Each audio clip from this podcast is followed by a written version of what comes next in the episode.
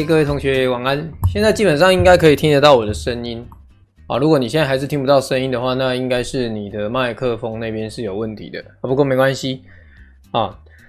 等一下，如果大家在讲座过程当中有什么样的问题的话，哈，你可以直接在聊天室那边就把你的问题打上去，画面上会呈现出来。那基本上，其实今天是我有点偷懒呐，因为我其实已经把。今天要讲的萌芽之路已经有影片录好了，大概录了二十几分钟。但是录完之后，我就觉得这个面对小白的同学的一些主题哈，感觉好像没有一些互动不太行，所以才会想说啊，那就干脆以直播替代录影了，来去跟大家聊聊。那也可以听听看，同一个时间大家这样直播的过程当中啊，如果有什么问题，直接提出来，我直接回答了。那我今天主要想要跟大家分享的是我的萌芽期，大概就是七年的时间。如果你有看我之前的影片，你一定会知道。那这七年我到底做了些什么事情？然后应该是说做错哪些事情呢？然后哪些事情我认为是不应该做的？那你必须要听完之后了解之后啊，你只要不要做这些事情，基本上你在市场上就不太会赔钱。啊，我讲的是真的。然后最后面我会跟大家介绍，就是几本我真的非常推荐的书，不会再只跟大家大家讲交易创造自己的圣杯，或者是交易策略评估与最佳化了。其实我看过的书真的很多啦，但是就是说有一些书可能我认为帮助真的不大的，或者是说可能我都不知道你的观念到底正不正确。那我一直去推你去看那些书，其实对你来讲真的没有什么意义。哦，那我觉得如果像。现在这种状况，用直播替代录影的话，因为我同时直播也同时在录影嘛，那也同时跟你们互动。你们最大的优势就是来参加的人可以第一时间听到我要讲什么东西，因为这个影片我也不知道什么时候要剪接，什么时候要上传到 YouTube 啦。好，那有传就传，那没传，像上次抽策略的影片，我后来就懒得剪接，懒得传了。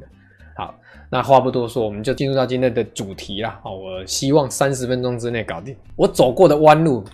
我用简报的方式来来去跟大家报告。首先，第一个就是，其实当初我在进入到投资市场的时候，我上次的影片有讲到嘛。我后来就是一直去买很多书，然后家里大概有一百多本的书。那那个时候为什么会买那么多书呢？因为一直找不到赚钱的方法。其实我认为也不是找不到赚钱的方法，而是我第一件做错的事情就是我会用错误的角度去阅读书籍。以至于看书都看不看重点啊，因为那个时候呢，心中只有一个想法，叫做过度渴望，只想找到赚钱的方法。那过度渴望，只想找到赚钱的方法，你一本书里面可能有百分之一百的内容，你搞不好就看了百分之二十三十，而且一开始一定看目录嘛。那看目录之后，你就会去翻，哎、啊，这边才有教策略，赶快就看那个章节啊，其他不用看。可是其实我觉得看书哈，真的是要循序渐进。作者在写东西，其实都他有都有他一定的道理啊。他一定是希望你从前面东西，然后慢慢慢慢去进入他的想法，然后用他的观点来去看书上的东西。所以那个时候我做的第一件蠢事啊，就是过度的渴望，想要找赚钱的方法，以至于我都用错误的角度去阅读书籍，然后不看重点。我认为是重点的东西，其实都不是重点，尤其是交易策略的部分，根本不是重点。那第二个部分呢，就是死不认错。那什么叫死不认错？因为那个时候做交易，其实谁知道什么东西叫停损？谁知道什么叫风控？然后永远都会觉得说，啊，既然这个作者那么厉害，都敢出书了，那他在书上写的东西一定都是真的啊。那表示这个方法，他可能十年前出的书，到现在人家还在再版。啊、其实不晓得那是出版社的阴谋，他还在再版，就代表这方法一定还能用啊。然后你就会认为它是一个一劳永逸的方法。其实这个部分就真的啊，也不是一个很好的现象。跟前面一样啦，如果你有这样子的观念跟想法，基本上你还是永远还是心里面在想要怎么赚钱，所以你会因为只看到赚钱的这一面，然后你就忽略了。其实它背后隐含的东西叫做风险。那那个时候呢，其实在我买的那么多书上面哦，坦白说啦，确实也真的很少有书籍在跟你讲什么叫做风控。所以大部分的书都内容都是告诉你说，我要怎么样去开发交易策略，怎么样去思考交易策略，以及怎么用交易策略。所以那个时候先入为主的心态就很容易变成我永远都想要赚钱了。那在这样子的情况之下，当然你不太可能得到正确的知识。那第三个部分呢？其实我做了一件非常错误的示范，在当时其实我不会认为那有错，因为我觉得可以赚钱嘛。那我当然是要尽量的去用杠杆啊，所以我用超出自己能力范围的资本来去做交易。这个时候我就是做了一件叫做蠢事。借钱投资，跟谁借？我那个时候其实除了存款输掉之外，我还去借信用贷款，然后还用信用卡去借钱，所以我曾经当过卡奴啊，就是还信用卡的卡债。那我希望在座的各位啊，我相信很多来听直播的应该都是非常有经验的。你可以用存款去做投资啊，当然这个存款必须要是你生活上用不到的钱。我那个时候在当职业军人，大家应该都知道，我萌芽期为什么七年？因为我光下部队服役就要六年了。那我那六年白天一定要上班啊，总不可能逃兵吧？然后那个时候呢，跟我的一个亲戚啊，我就不讲什么关系，跟我一个亲戚啊，刚好他也有在做投资，但是他那个时候做什么？他那个时候做权证，啊，他买友达的权证。大概差不多三个月吧，本金十万好像翻到四百万，很惊人哦。然后我就觉得说，哎，权证可以这样赚哦，要不然我也来做看看。结果真的有新手运哦，我就去买了盛华的权证，现在已经下市了，那只股票已经下市了。盛华的权证，然后我就用八万，两个礼拜十六万，啊，那个时候信心就来了，你知道吗？因为赚钱嘛，然后你就觉得哇，两个礼拜一倍。那一个月就是两倍嘛，所以如果一二四八这样翻上去的话，啊，我老子不用服役到六年了，我服役一年，我就可以赔钱给国家，不想干的啊。那事情有那么简单吗？代记住，对波拱狼说行为叫你干单，没有那么简单呐、啊。所以后来我的权证赚的十六万就输掉了。那输掉的时候，那个时候是存款的钱啊，十六万输掉之后就开始信贷借钱，那个时候去。职业军人贷款啊，后来我就意识到说，好，我在外汇保证金也输啊，我在权证有赚钱，可是后来输掉，然后在期货也输，台指期也输，股票台股也输，那到底什么问题？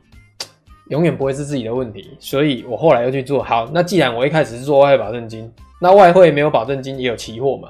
好，那我来做做看外汇期货，所以最后信贷出来，最后剩三十万，我就拿去做外汇期货。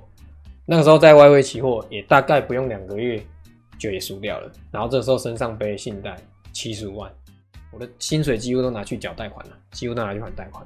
好，那那个时候其实是做错什么事情？其实那个时候做错的事情，我觉得还蛮多的。但是我认为啊，就是其实我没有安排好适合的交易时间，因为 信用很好，可以借那么多，没有啦，那这种事？那时候职业军人没负债，固定薪水啊，薪水条每个月固定打的，当然可以记很多啊。而且那个时候职业军人真的很好带，军工匠那个时候都很好带。没有安排好适合的交易时间，为什么？一开始做外汇保证金嘛，那都做凌晨的啊，隔天又要上班，这个就其实就不对了。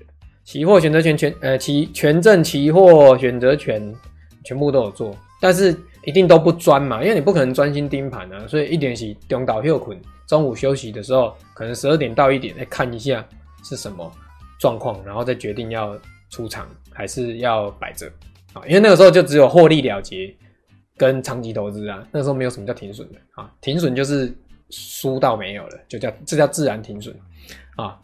那那个时候没有安排好适合交易时间，做过这些商品，外汇保证金、权证、期货、选择权、股票全部都做了。到最后就发觉啊，反正自己可能不适合走这条路，那怎么办呢？算了，就努力念书吧。然后那时候晚上我就去念那个，因为我有翻译技术手册嘛，所以我有去念弘光科技大学的外文系，念一年。后来因为我们部队一直说要裁撤，那结果我念了大概一年，我就办休学。好，那半休学之后，就后来又说，哎，延后不马上裁撤。然后我就想，算了，那还是不要回红光好了，因为红光离台中市好远哦。我那时候住台中市东区，就是台湾火车站附近的，红光在沙鹿，所以我每天光这样通勤就很远。那后来我就想说，自己对什么有兴趣呢？哎，好像对金融还是蛮有兴趣的，那对法律好像也蛮有兴趣的，所以我就去考东海大学的法律系跟经济系的进修部。我们那时候职业军人念书只能念夜间部啦，就进修部。啊，后来法律没考上，就去念经济。然后念了经济之后呢，才开始去正规的接触到说，哦，什么叫股票，什么叫期货，什么叫选择权。但那个都是教科书啦，都在教什么商品。哎，以前你们听我这样讲就知道，那个时候我是不晓得这个商品的什么合约啦，然后点值啊，保证金什么怎么算哎，我就哦哦要多少钱哦这样子哈，又问营业员了，要多少钱可以做哦这样子哦五十块一点哦好两百块一点哦好。啊，保证金要多少？哦，好好，那就去做了。那后来去念的经济系之后，才从书上去学到一些就教科书的东西啊，也没有教你怎么操作了，就基本的商品介绍啊。商品介绍看完之后就知道说，哦，原来金融商品是这么一回事。然后后来呢，就开始去书局，一直不断的买书，一直看啊，因为那时候都在缴贷款啊，我就不不做那么多商品的啦，我只做什么？我就只做外汇保证金，然后我只做。晚上八点到十一点多，的台湾的时间呢。晚上八点到十一点多、十二点这个时间，好，就是说把自己的作息调整好。因为以前知道自己这样每天只睡四个小时，我又不是萧强，对不对？啊，不可能只睡四个小时。那基本上来讲，我就只做晚上八点到十二点这一段时间。那这段时间波动是最大。可是那个时候在做外汇保证金呢，就已经稍微知道以前。做错什么事了嘛？然后再加上又看了蛮多的书籍，慢慢去调整自己的观念。那个时候其实还没开窍，真的。所以那个时候在外汇保证金哈，我就去一间券商，就是福汇 FXCN 去开户做交易。OPPO 应该知道是哪一间券商啊？那福汇当时的负责人是台湾人啊，这个台湾人现在也还在金融业业内，我就不讲是谁。那当时我在那边开户啊，就是。一口单的成本，交易买卖点差一样，大概四点到五点。但是福汇就跟我之前遇到那间诈骗的欧盛银行不太一样，欧盛银行是最小一口，福汇可以下零点一口。哎，零点一口就很适合我们这一种啊，十分之一的合约啊，每一点的跳动一点是一块美金，波动比较不会那么大啊，那心脏就比较不会受到情绪上的影响。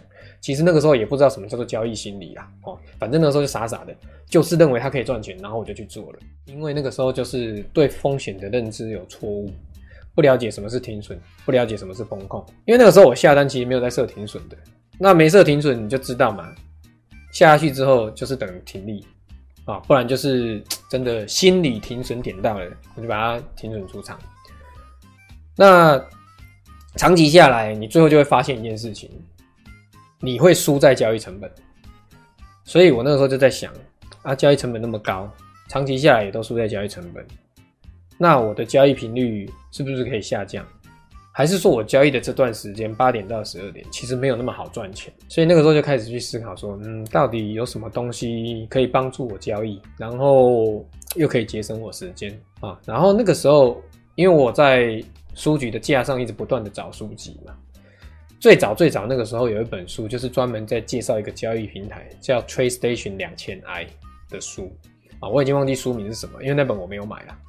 然后它上面就写好像城市交易的什么东西呀、啊。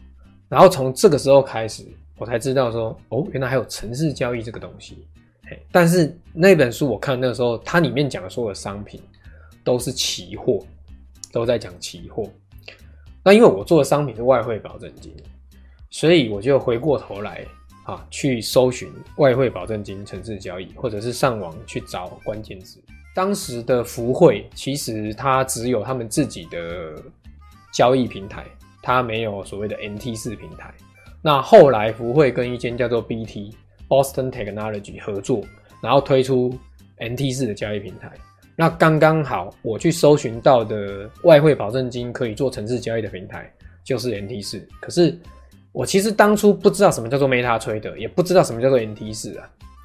我是因为找到可以城市交易的平台叫做 NT 四，我才知道 NT 四这个东西。然后我才知道，原来在西元两千年我刚下部队那个时候接触到的那个诈骗的欧盛银行，他用的交易平台就是 MT 三点八。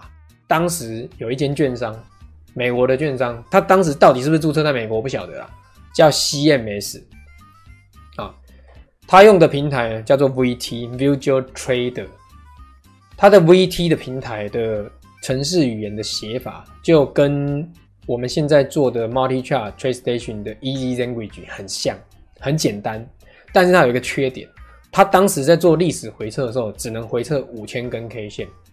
然后呢，因缘际会，我也搜寻到这间公司，然后我就知道哦，它也可以做城市交易。所以当时候在外汇保证金市场可以做城市交易的两大平台，一个就是 MetaTrader，另外一个就是 VT Visual Trader。那 Visual Trader 是因为它的语言呢、啊、很简单，所以就很多人去用。那我也开始，因为它很简单，就是一般的英文嘛。说 if 啊，else 啊，或者是 or 啊，and 啊，所以我就自己写了一些东西，然后就回测。所以那个是我第一次人生中第一次接触到城市交易，然后开始尝试用城市去做交易。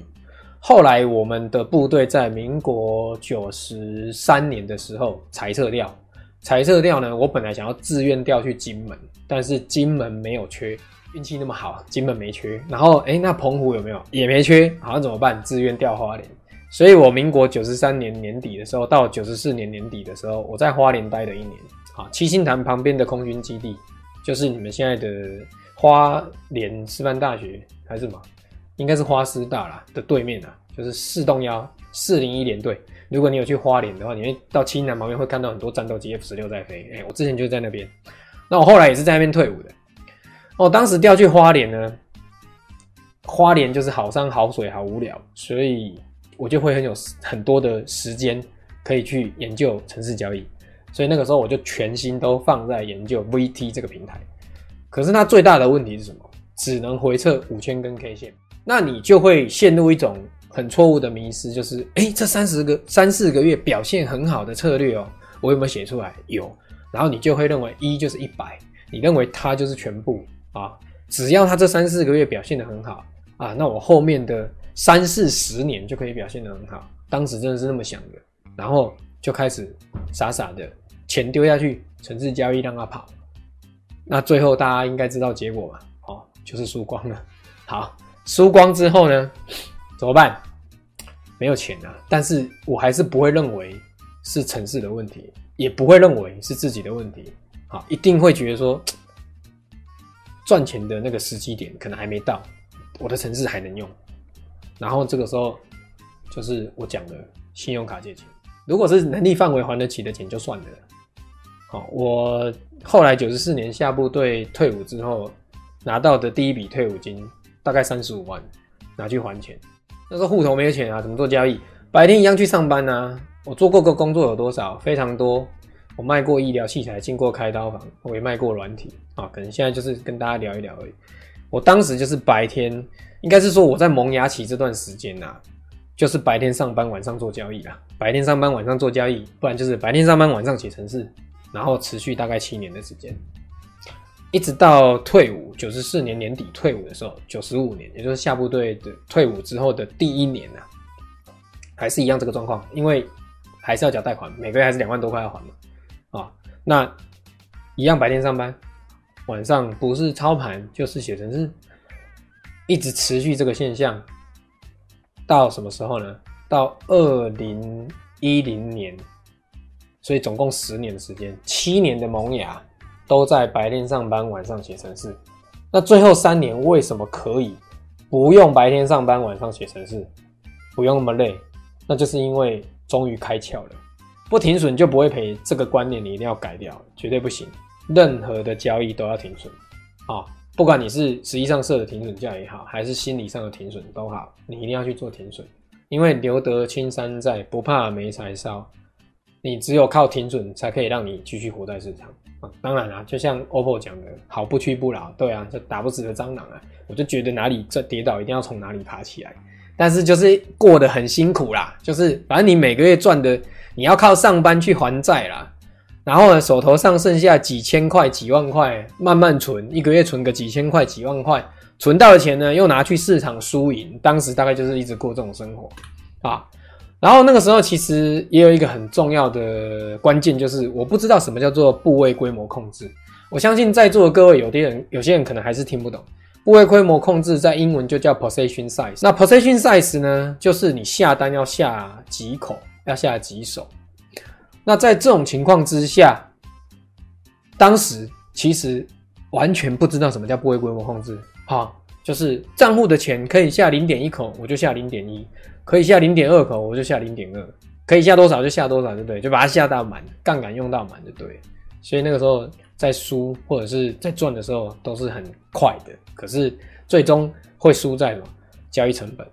所以从这一连串过来，其实你不难看出，一开始我都是输在实际上的亏损，输在无知不懂。等到你开始有一些理解力的时候，有一些矮那个有一些 knowledge 的时候，有一些知识的时候，你是出在交易成本。所以到后来我都觉得哦，交易成本真的很重要。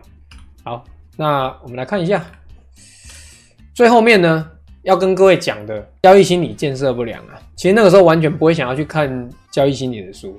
因为我根本不会认为自己心理有问题啊，哦，你不会无缘无故认认为自己是精神病啊，所以什么交易心理的书是完全都不会去看，完全完全不会去看。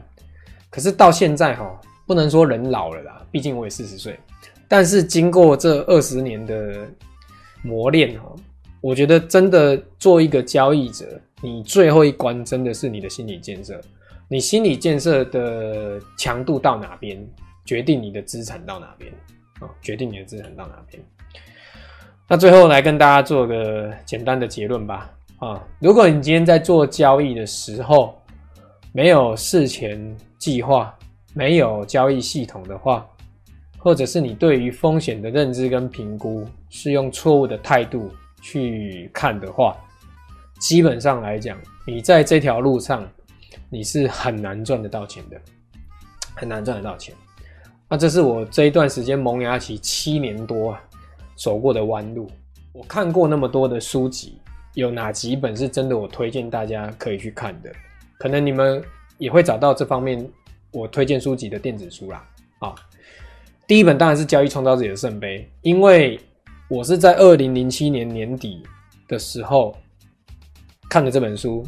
才改变自己的观念。可是，当我在改变自己的观念之前，我有没有买过别的书？有，我买过的书有一本很重要，叫做《海龟投资法则》。我在看《圣杯》这本书之前，其实我就已经看过《海龟投资法则》。可是那个时候，《海龟投资法则》我就是挑章节在看，我只看它交易策略那个部分，其他什么资金管理啦、市场管理啦、部位管理啦、风控啊。全部跳过，只看说哦，突破二十日的 K 线买进，跌破十日 K 线平仓，然后有没有写成程式？有，那个时候写成 VT 的程式，去跑回测五千根 K 线嘛，跑完哎呦赚钱哦，就用了嘛，结果赔钱。好，问题在哪里？问题在你根本就是用错误的观念去看这本书嘛。所以后来我把《交易创造自己的圣杯》这本书看完之后，再回过头来去看《海龟投资法则》，我就知道它里面的重点是什么了啊！而且里面的观念真的很重要，所以我会推荐大家去看这一本《海龟投资法则》。它是写《黑天鹅》的那个作者写的书啊。那他的简体版叫做《随机漫步的傻瓜》。我看一下，在这里。啊，它的简体版叫《随机漫步的傻瓜》。我当初是买它的简体版，因为很多金融的书籍我觉得很奇怪。我后来台湾的书啊，书架上的书啊，买到没有书可以买，你知道吗？就是你在背背上不知道买什么，然后我就开始上网去透过那个当时我忘记是哪一个网站，它有在卖大陆的书籍，然后我就从那边去订订大陆的书，所以我手上很多。台湾后来才翻译出的书，其实都有简体版。像这本《随机漫步的傻瓜》，就是这一本随机骗局的简体版。这一本你们也可以去看啊，里面它会告诉你生存者偏差是什么东西啊。不要认为你看到的赢家就是赢家。简单来说，不要看到我是赢家，你就认为我是赢家。赢家是需要时间去证明的。我身边认识的赢家，少说交易的资历啊，都比我多很多啊。哦，我交易的资历大概十二到十五年而已。我们如果萌芽期扣掉，不要算啊，十三年嘛。我身边认识的赢家，五年前认识他的时候，他交易就做十五年了。那现在至少少说二十年，那个都是真的在市场上有活下来的赢家啊。所以那种赢家才是真的赢家，在市场上可以一直活着的才是真的赢家啦。好，那下一本书呢？这一本呢，之前我有推荐过给同学，叫做《投资心理学》。它是杰克·伯恩斯坦写的书，这一本也是早期我很早很早，大概也是差不多后来买到没书的时候，我就已经去买了。可是那时候我买来就是晾在那边。我有一个习惯哦，就是我看到觉得不错的书，书局翻一下，诶，没卖哦，然后就买回来就摆着。啊，那我也不知道为什么，就是基本上觉得就怕他说以后买不到嘛。诶，结果这一本我跟各位讲，这一本你应该只能去旧书摊找了啦，《杰克·伯恩斯坦投资心理学》。我看过这么多心理学的书，我觉得到目前为止这一本在投资上写的东西是最好的。那如果说同学有其他更不错的书的话，你可以推荐给我。因为到后期来讲，我多久没买书了？想一下啊，一零年转城市交易嘛，一三年之后开始我就没再买书了吧？嗯，二零一三年之后我就没再买书了。后面有买的大概就是沙普博士，后来有出一本了。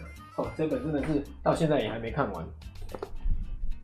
交易骇客任务哦，你看我这边有一个放一个笔啊，到现在都还没看完。你看这多新，反正有空才看的，就变成是有空才看的。书就变成是一种消遣的，嗯，或者是说哎、欸、没什么想法，或者是打发时间有崩垮。那投资心理学这本书的话，我是还蛮推荐的啊，你们可以去看看旧书摊上有没有这一本，应该是没有被寄走吧。如果被借走以后，搞不好买不到了。好，那再来下一本呢？诶、是比较近期的书，这一本叫《犹太人的致富经历》，这一本也很好笑。当初我也是买简体版，台湾没有出。那简体版的书名叫这个，你会发财。那你们可能觉得很奇怪，哇，它这里面是讲交易策略吗？没有，完全没有。它里面讲的东西是生活上的东西。哦，你们现在看到我在画面上分享的右半边是跟交易比较有关系的，左半边投资心理学、犹太人的致富经历这两本书其实是跟你的我们讲叫做什么智慧啊，就是脑袋啊、脑袋瓜里面的观念是比较有关系的啊。